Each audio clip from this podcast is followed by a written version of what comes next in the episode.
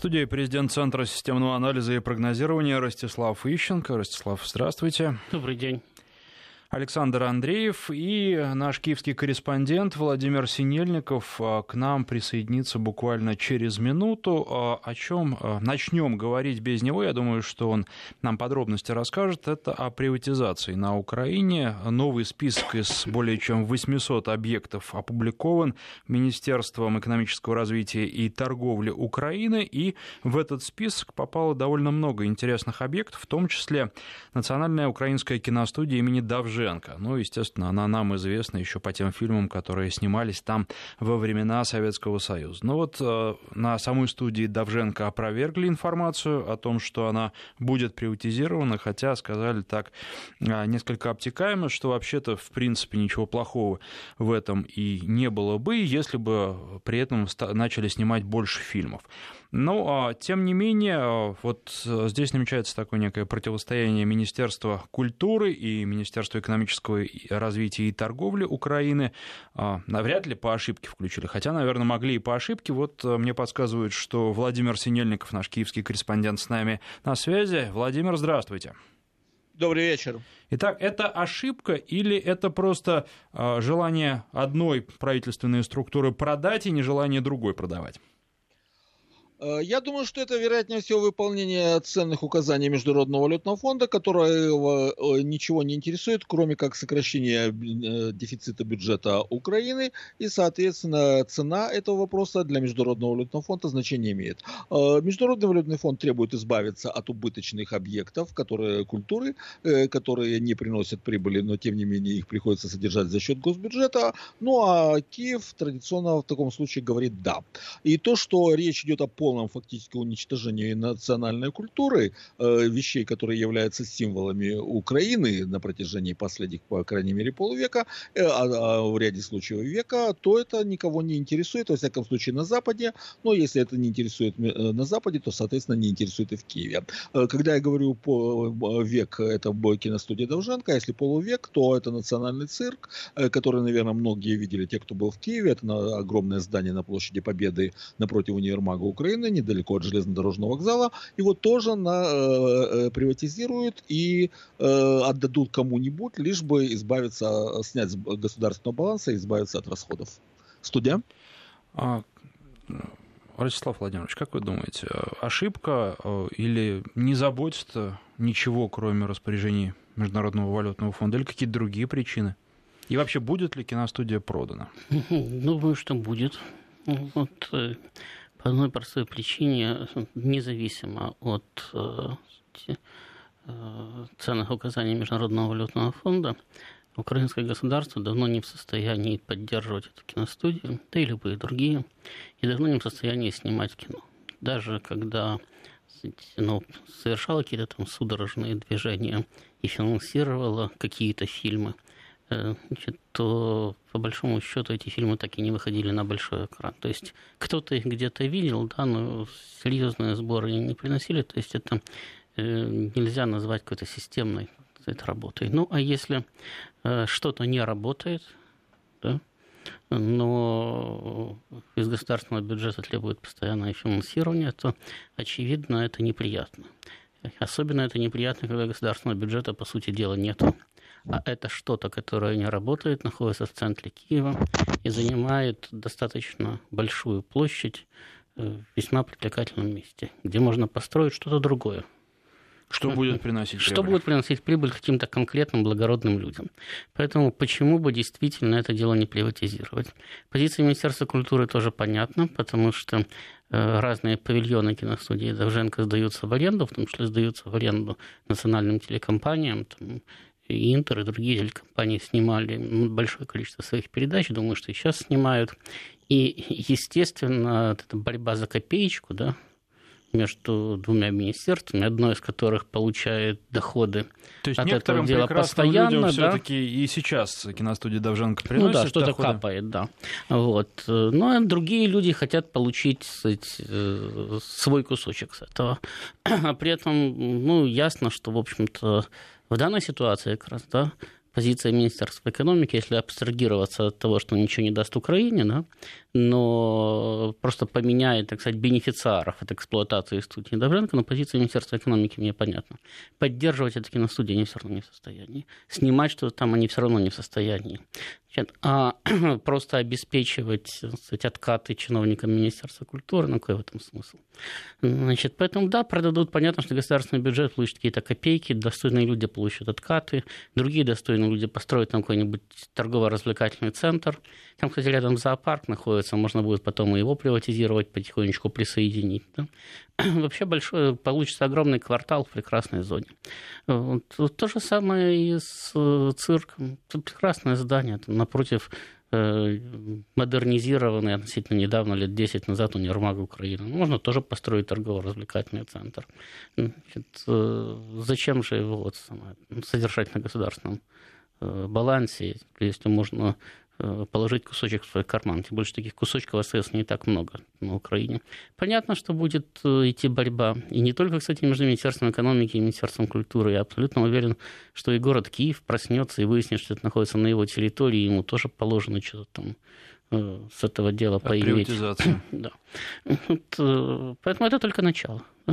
И это касается остальных объектов в не меньшей степени, потому что объекты культуры там тоже были перечислены не только киностудии. Да, безусловно, это касается не только объектов культуры. В общем-то, о том, что там будет распродаваться все, уже не только говорили, а это было фактом еще три года назад, когда э, фактически парламент отменил э, остатки списка уже стратегических предприятий, не подлежащих приватизации. И, по сути дела, было понятно, что вся страна будет выставлена на распродажу, потому что даже для того, чтобы просто длить какое-то существование киевской власти, для того, чтобы получать хоть откуда-то какие-то деньги на ее содержание, значит, все равно приходится распродавать национальное имущество, потому что, с одной стороны, больше нет куда получать деньги, а с другой стороны, даже те кредиторы, которые что-то дают, как МВФ, да, ну мало, но все-таки иногда что-то перепадает, да, они тоже требуют приватизации. Но вы понимаете, если мы с вами заинтересованы что-то на приватизации стырить, значит, если в наш же бюджет, из которого мы тырим потом, тоже поступают от этой приватизации какие-то деньги. И если МВФ выдает кредиты иногда, которые мы тоже тырим, значит, под эту приватизацию, то ну, для того, чтобы стырить три раза, говоришь, ну не приватизировать остатки украинской собственности – Идем дальше. Пока с собственностью разбираются, украинцы уезжают работать за границу, причем уезжают не всегда легально и видимо, все чаще и чаще в качестве рабов, но таких добровольных рабов э, вскрыта а, схема переправки украинцев в Великобританию, где они работали абсолютно бесправно и практически бесплатно. А, причем занималась этим э, тоже, э, занимались граждане Украины, и, а, судя по всему, переправка стала а, очень простой после того, как был введен безвиз. Работать-то они не могут э, приезжать в европейские страны по-прежнему, а просто пересекать границу стало легко, поэтому а, перевозили. Ну вот э, пока непонятно, а, сколько граждан было отправлено туда, потому что речь идет об одной, ну скажем так, остановленной партии, а сколько их было до этого, никто сказать не может. Ну и э, подобное было с гражданами Польши, которые отправлялись работать в Великобританию. Ну, во-первых, а, Польша-то она входит в Евросоюз, и а, граждане Польши, известные польские водопроводчики, очень быстро поняли, что на самом деле права-то у них там есть, и эти права можно качать. А что касается граждан Украины, они полные нелегалы, и прав у них там, по сути, никаких нет. Владимир, а вообще а, в обществе каким-то образом, ну, не широко, естественно, но, тем не менее, может быть, на кухнях обсуждается эта тема, тема нелегальной поездки поездки поработать э, ну, в Великобританию или в другие европейские страны, причем, ну, наверное, понимают э, украинцы, что поедут нелегально и что прав будет немного. Тем не менее, желающие находятся.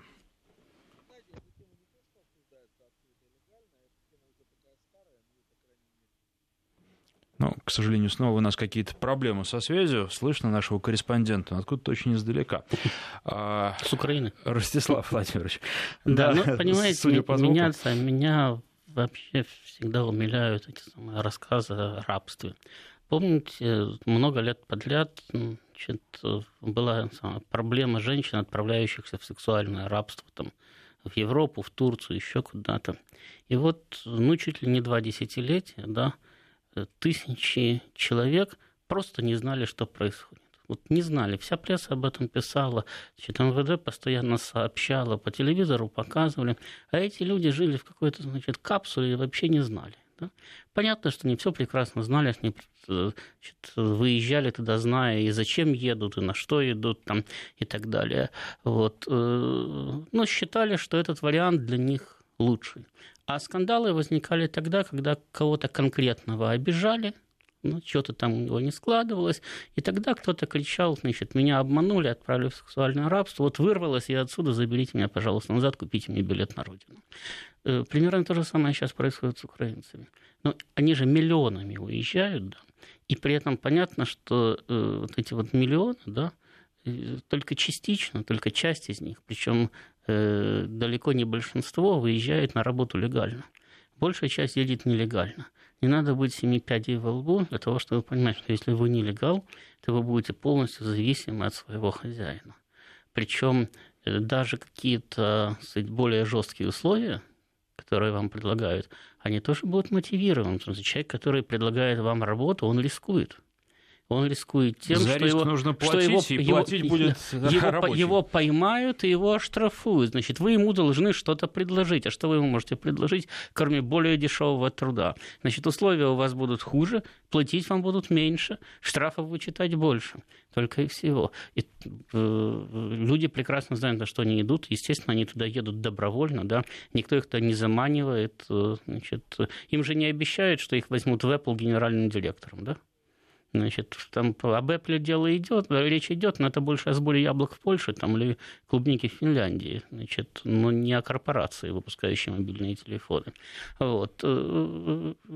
И э, поэтому, собственно, и разоблачаются такие группы, да, как правило, э, органами тех государств, куда они э, отправляются, то есть, которая является конечной точкой их отправки. Которым эти рабочие не да, нужны. Которые, которые стараются как раз обезопасить себя от этих самых нелегальных гастарбайтеров только и всего.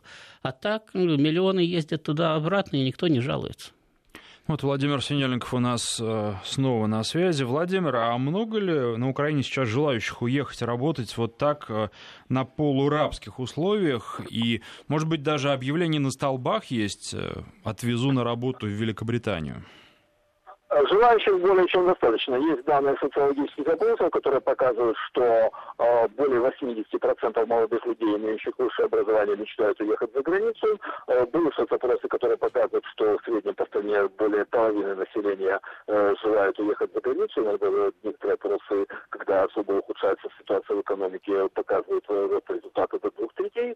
Э, то есть э, все предельно просто. Ситуацию можно сравнить с тем, что происходит в Соединенных Штатах с нелегальными мигрантами из Мексики. То есть э, здесь безработица, здесь нищета, а там пусть и рабские условия по сравнению с э, жителями граждан тех стран, куда идет трудовая миграция, но тем не менее, по сравнению с тем, что есть на Украине, это большой плюс.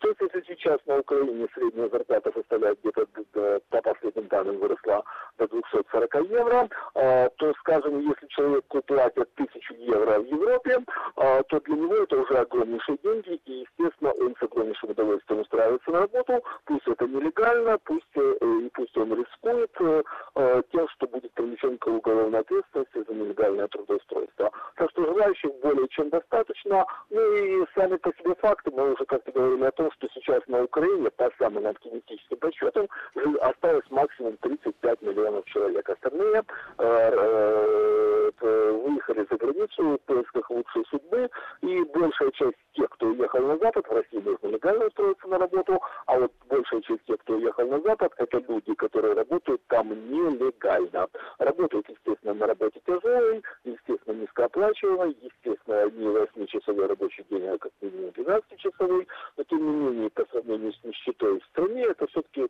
большой плюс, поэтому желающих э, достаточно.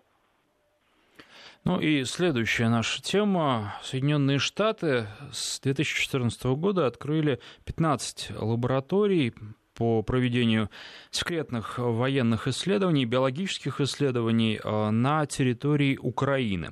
А по сути, это некая такая биологическая бомба замедленного действия, потому что периодически возникают слухи, что новые вирусы, которые появляются в мире, они происходят именно из таких секретных военных лабораторий, которые никому, по сути, не подконтрольны, кроме американских военных. И в зарубежной прессе достаточно активно сейчас эта тема обсуждается. Владимир, а на Украине что-то говорят о таких лабораториях и о их местонахождении? Эта тема для украинских масс-медиа является запретной, то есть мы в очередной раз видим ситуацию, когда украинские масс-медиа полностью замалчивают ту тему, которая считается нежелательной со стороны властей. Более того, в данном случае речь идет о дискредитации и украинской власти, и американской. А вот к американцам отношение на украинских масс-медиа даже более трепетное, нежели к собственной власти. Поэтому та негативная информация, которая и, и представляет, может дискредитировать Соединенные Штаты и украинское руководство, естественно, полностью запретно. Ну, о том, что украинские масс-медиа, ну, видимо, способны замолчать все, что угодно, э, мы говорили уже не раз, это просто лишняя, лишняя констатация того, что свободы слова на Украине нет, даже в отдаленном приближении.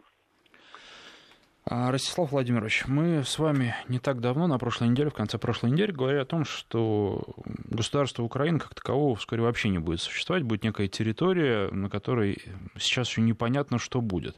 Но а какова тогда судьба этих американских секретных лабораторий, а, тем более, если они разбросаны а, по разным частям страны, и вполне возможно, это будут территории через некоторое время подконтрольные совсем разным людям?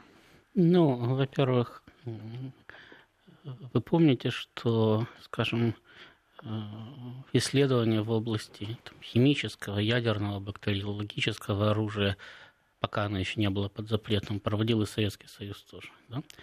Значит, э, и, соответственно, все эти исследования пытались локализовать все эти испытания в наименее населенных районах понятно почему. Да?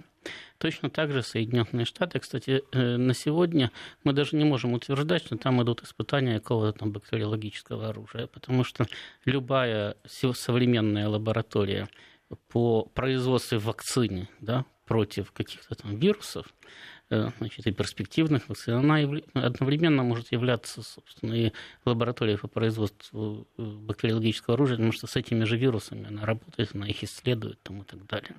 Вот. То есть даже если исходить из того, что это совершенно мирные, да, ну, формально мирные э, предприятия, все равно их лучше размещать подальше, так сказать, от Э, своего населения. Соединенные Штаты так и делали. Но был скандал, когда я уже не помню кого там, по-моему, в Латинской Америке, или в Африке, по-моему, все-таки в Латинской Америке, они там пачками умышленно заражали людей сифилисом, проводили, так сказать, испытания еще 30-е или в 40-е годы. Точно так же были неоднократные скандалы с химическими лабораториями и с бактериологическими лабораториями Соединенных Штатов, которые были расположены за пределами их территории, тоже в Латинской Америке, в Африке. Э, и там, где, соответственно, местное население в результате разного рода утечек подвергалось э, соответствующему риску, вымирало, болело и так далее. Сейчас Украина превратилась в такую же Африку. Более того, она по основным показателям уже уходит ниже большинства африканских стран. Она занимает э, по большинству показателей да, э, э, практически последние строчки, особенно по гуманитарным показателям, по качеству человеческой жизни, последние строчки в мировых рейтингах. Естественно, туда выносятся подобного рода лаборатории. Что касается того, что с ними будет потом – так свернуться и уехать, это не проблема. Американцы э, привыкли к тому, что американцев никто не трогает, даже бандиты. Вот просто потому, что боятся. Значит, и если, если э, африканские бандиты могут быть недостаточно образованными, и с ними периодически у американцев случаются такие конфликты, то украинские это бандиты давно знают, что американцев трогать вообще нельзя. Поэтому ну, не будет складываться, лаборатория свернется и уедет. А так, в общем-то, у них богатый опыт, когда вокруг бардак и анархия, а вот здесь вот за забором живут и работают американцы, и все у них в порядке. А, новость, которая пришла ну, буквально только что, фанаты львовского футбольного клуба «Карпаты» устроили потасовку с стюардами во время матча а, чемпионата Украины против Мариуполя. А, стюарды не разрешили им из соображений пожарной безопасности сжечь российский флаг. Фанаты отнеслись к этому враждебно, и началась потасовка. Причем примечательно, что встреча закончилась со счетом 3-0 не в пользу Карпат, выиграл Мариуполь. Ну, я подозреваю, что это происходило не во Львове, так как вряд ли бы им э, на собственной территории не позволили бы сжечь российский флаг. А так, в общем-то, ну, а что нового произошло? Тем же выстрелом ту же лесу, что и в прошлом году. Но единственное, что не получилось, да. Нет, было это в Мариуполе, матч проходил да, в Мариуполе. Ну что, в общем-то, вполне естественно, так сказать, действие, потому что, учитывая ну, настроение да, населения Львова и Мариуполя соответственно, во Львове бы стюарды бы не смогли бы помешать сжечь российский флаг, даже если бы очень захотели бы. Э, для Мариуполя, в общем-то, это было бы достаточно серьезной провокацией, и не факт, что кстати, эта провокация закончилась бы без каких-то там серьезных потасовок, тем более после матча, когда эти самые болельщики разбредаются, а город э, не маленький, и каждому охрану из Национальной гвардии не представишь. В общем-то, могли и покалечить. Поэтому, в общем-то, с целью предотвращения всяких эксцессов, я так понимаю, там было значит, проведено это мероприятие по защите российского флага от львовских болельщиков. Но э, демонстрирует ли это, помимо прочего, еще степень промытости мозгов, в том числе футбольных фанатов?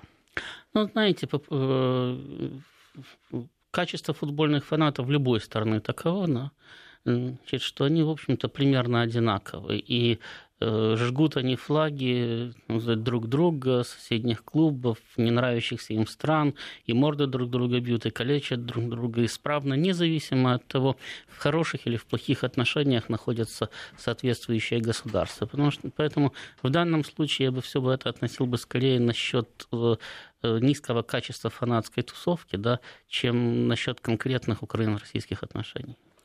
Ну что ж, с нашим киевским корреспондентом мы сейчас прощаемся, а с президентом Центра системного анализа и прогнозирования Ростиславом Ищенко разговор продолжим после выпуска новостей. 18.33 в Москве. У микрофона Александр Андреев, в студии президент Центра системного анализа и прогнозирования Ростислав Ищенко. И еще одна новость. Успех ракетной программы КНДР, то есть э, те ракеты, которыми сейчас Северная Корея обещает ударить по американским базам, а, в случае чего, а, связан с Киевом, связан с Украиной, потому что появились предположения о том, что двигатели для межконтинентальных баллистических ракет, которые как раз были испытаны, а, а двигатель в этой ракете главное и основное, потому что именно он позволяет доставить ядерный заряд на то расстояние, на которое нужно. И именно а, с созданием двигателей у большинства стран, которые хотят сделать ядерную бомбу и а, ядерные ракеты баллистические, самые большие проблемы возникают.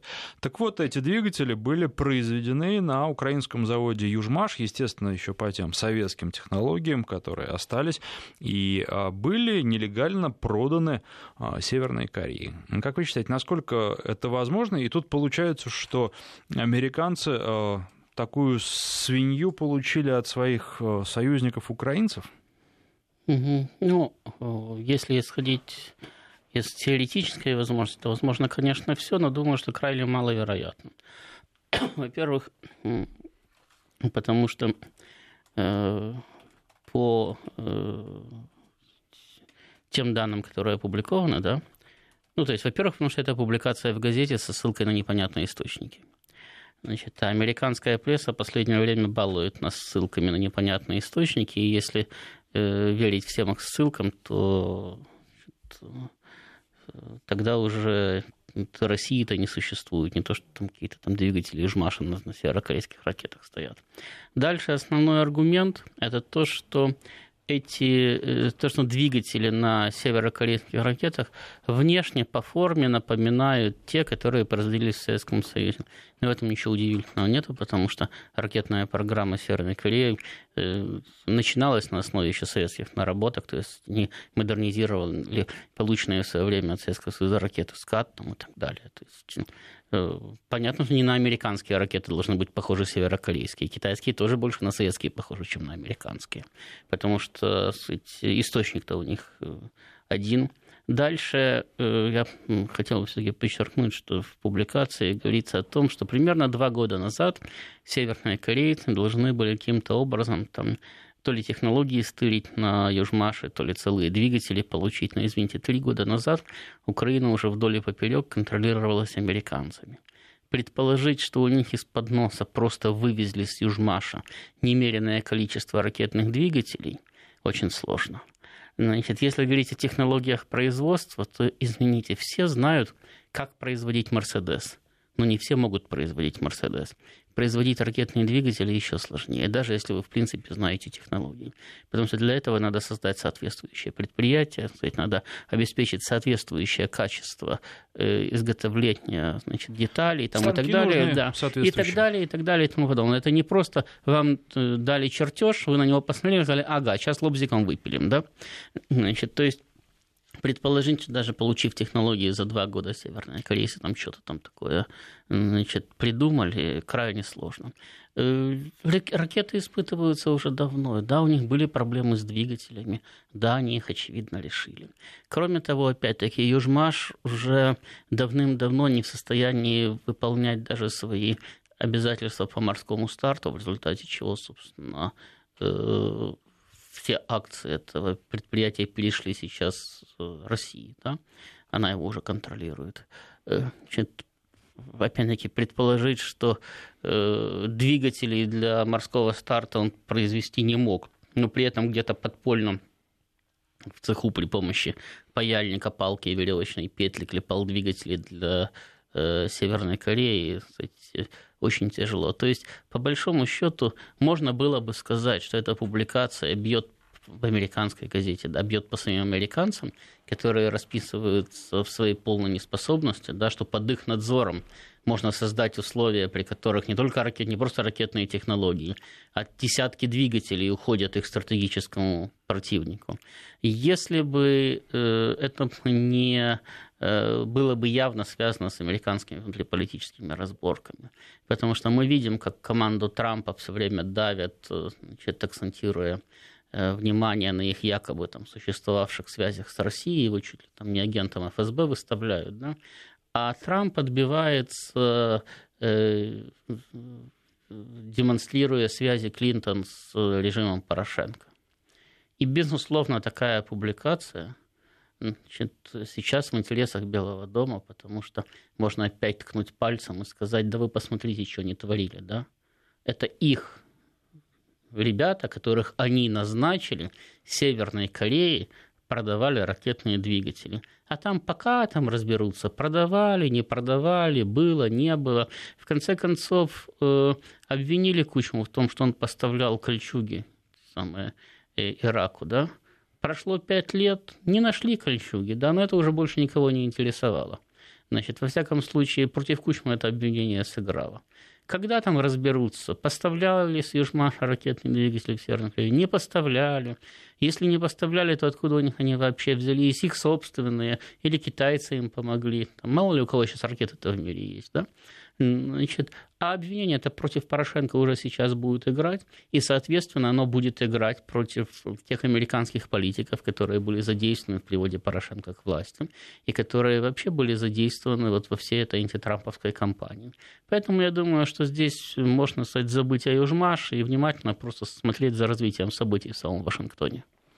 Ну, за этим, безусловно, будем следить, как и за развитием северокорейского кризиса, и достаточно много в течение сегодняшнего нашего вечернего эфира этой теме будет посвящено времени, в том числе, как на возможное развитие событий отреагируют нефтяные и газовые рынки. Но об этом в 8 часов вечера. Пока же продолжаем а, про Украину. И вот э, довольно показательный пример э, попытки сжечь российский флаг на матче футбольного чемпионата Украины. При этом за последние 25 лет а, процент тех, кто перешел на мову, а, практически не изменился. То есть э, доля людей, которые начали говорить на мове, ну, практически не увеличилась. Разница за 25 лет только 5%. Получается, что, с одной стороны, борются, учат э, ненавидеть Россию, но продолжают говорить исключительно на русском языке. Ну, это естественно, потому что если кто и мог заставить Украину говорить по-украински, то это исключительно советское правительство, которое все-таки обеспечивало в огромном количестве качественные переводы на украинский язык мировой, советской и самой разной прочей классики. Значит, э, да и технической литературы тоже. Э, если говорить о современной ситуации, то на украинском языке не издается ничего качественного. А если издается, то минимальными тиражами. Следовательно, э, если вы начинаете принимать украинский язык как свой основной, и как требуют да, выдающиеся патриоты в кавычках Украины, отказываетесь от русского, то вы элементарно отрезаетесь от целого пласта не русской, а мировой культуры. То есть вы становитесь неконкурентоспособным в нынешних условиях человеком. Э, ну, некоторые с этим согласны, да, они пытаются стать первыми в выгребной яме, да, отказываясь быть вторыми в столице мира но большинство-то все-таки пытается сохранить свою конкурентоспособность, тем более, что, опять-таки, для большинства уже понятно, э, что связывать свою жизнь, а тем более будущее своих детей с Украиной, бесперспективно. У них есть э, коренные различия э, во взглядах на то, с кем надо связывать свое будущее, с Россией или с Европой. Причем уже большей частью спор идет не о том, Э, с кем сотрудничать, а о том, куда бежать. Потому что миллионы э, граждан покинули Украину, причем покинули в течение последних трех лет, и этот процесс только набирает э, обороты. Но сама бесперспективность украинской государства непонятно подавляющему большинству. Остались еще отдельные, кстати, прекрасно душные неадекваты, которые считают, что вот они сейчас скажут «трах тебе дох», значит, найдут какое-то правильное заклинание, и на Украине опять потекут молочные реки с кисельными берегами. Но их ждет э, глубокое разочарование, причем как не ждет, они уже сейчас по каждому конкретному поводу, да, они испытывают разочарование. И власть коррумпирована, и сделать ничего невозможно, и министры идиоты там, и так далее, и так далее, и так далее. Но считают, что в целом вот как-то ситуация... Это не сложилось еще в общую картину. Да, вот они считают, что в целом ситуация еще как-то должна улучшиться, измениться в лучшую сторону, непонятно э, при помощи чьих усилий и каких решений. Но для большей части людей практический эффект от э, изучения, вернее, даже нет изучения, это большая часть людей, которые живут на Украине, украинский знают с детства. Значит, э, от принятия украинского языка в качестве основного вот это вот отсутствие позитивного эффекта, наоборот, негативный эффект, он как раз и останавливает украинизацию.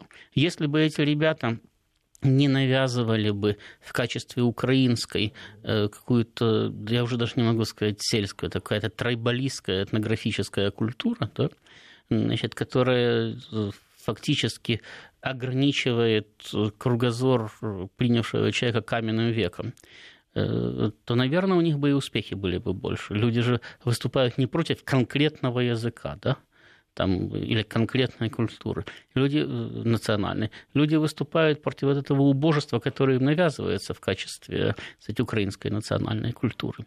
Вот и все. И поэтому, да, действительно, э, никаких успехов в украинизации нет и быть не может, потому что та часть общества, которая в, из политических побуждений да, восприняла украинизацию, она ее восприняла уже в ранние 90-е а всем остальным глубоко плевать на ваши политические и патриотические чувства, которые заставляют вас говорить по-украински, если это невыгодно. Мы прерываемся буквально на две минуты на рассказ о погоде. А мы продолжаем. Напоминаю, что у микрофона Александр Андреев, в студии президент Центра системного анализа и прогнозирования Ростислав Ищенко. Да, и пока мы не ушли от предыдущего вопроса, я просто хотел привести один пример, иллюстрирующий вот ситуацию да, с украинским патриотизмом. Я э, буквально сегодня утром в известной социальной сети Facebook читаю откровения украинского патриота, который возмущается, совершенно справедливо возмущается э, словами министра соцполитики Украины Ревы, который заявил, что украинцы потому много тратят на еду, что много едят, больше немцев. Значит, и этот человек пишет, что я общался там и с Левой, и со многими другими высокопоставленными чиновниками, и все они идиоты, они вообще даже не понимают, что они говорят, и Рева даже не понимает, какой идиотизм он сморозил, когда кстати, вот, произнес эту фразу, считает, что так оно и есть. Значит, а дальше и он, ну, он долго достаточно в нескольких абзацах расписывает, какие идиоты эти его знакомые чиновники, после чего пишет заключительный абзац.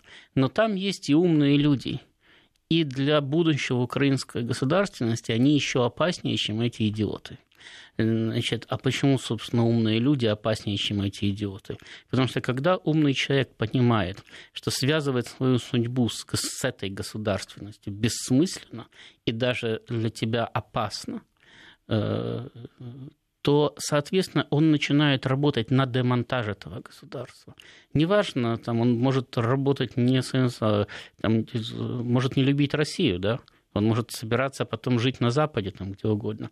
Но он работает на демонтаж этого государства таким образом, чтобы прибыль от этого демонтажа после этого создала его и его семьи будущее. Поэтому умные люди, как констатируют наблюдающие за умными чиновниками украинские патриоты, еще опаснее для украинского государства, чем идиоты, которые им управляют.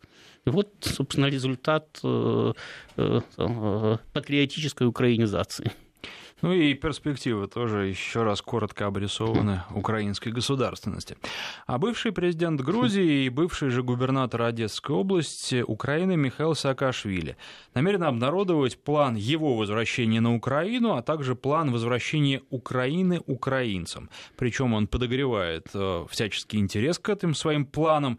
А сначала он э, выступит и расскажет немножко о планах а, уже сегодня, это буквально произойдет через полчаса, прямой эфир Саакашвили, ну а такой обстоятельный рассказ, как я понимаю, запланирован на 16 августа, то есть на среду.